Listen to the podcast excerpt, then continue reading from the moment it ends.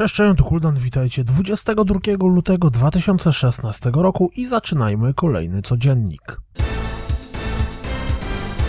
Z okazji premiery dostaliśmy dwa zwiastuny platformera Klaus. Jeden przedstawiający rozgrywkę i drugi w lekko schizowym stylu. Gra na razie jest dostępna na PlayStation 4, później w ciągu roku ma pojawić się na Macach i PC.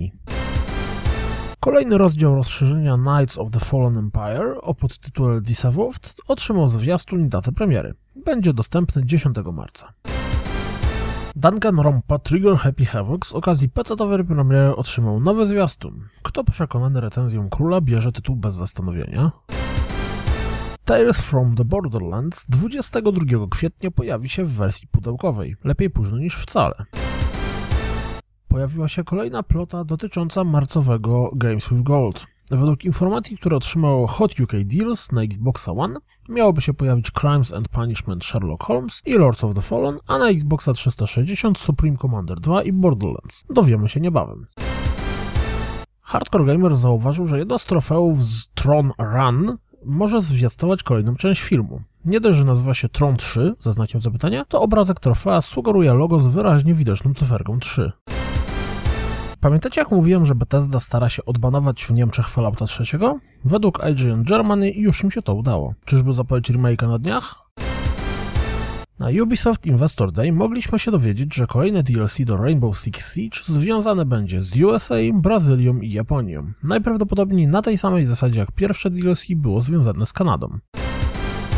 Na Steamie dostępne w ramach wczesnego dostępu są oba warianty H1Z1, King of the Kill i Just Survive.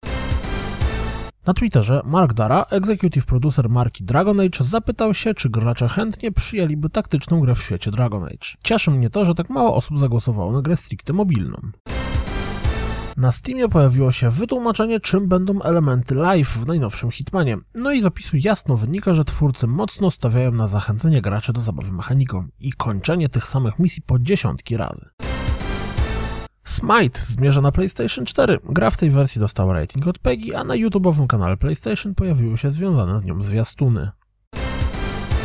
Jeśli The Culling wzbudził Wasze zainteresowanie po pierwszym zwiastunie, to sprawdźcie wywiad z twórcami.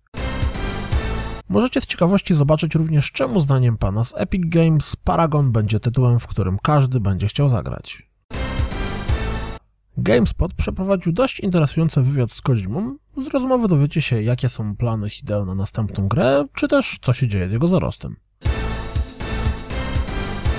To wszystko na dziś, jak zawsze dziękuję za słuchanie, jak zawsze zapraszam na www.rozgrywkapodcast.pl. Jeśli doceniacie moją pracę, wesprzyjcie mnie na Patronite i mam nadzieję słyszymy się jutro. Cześć!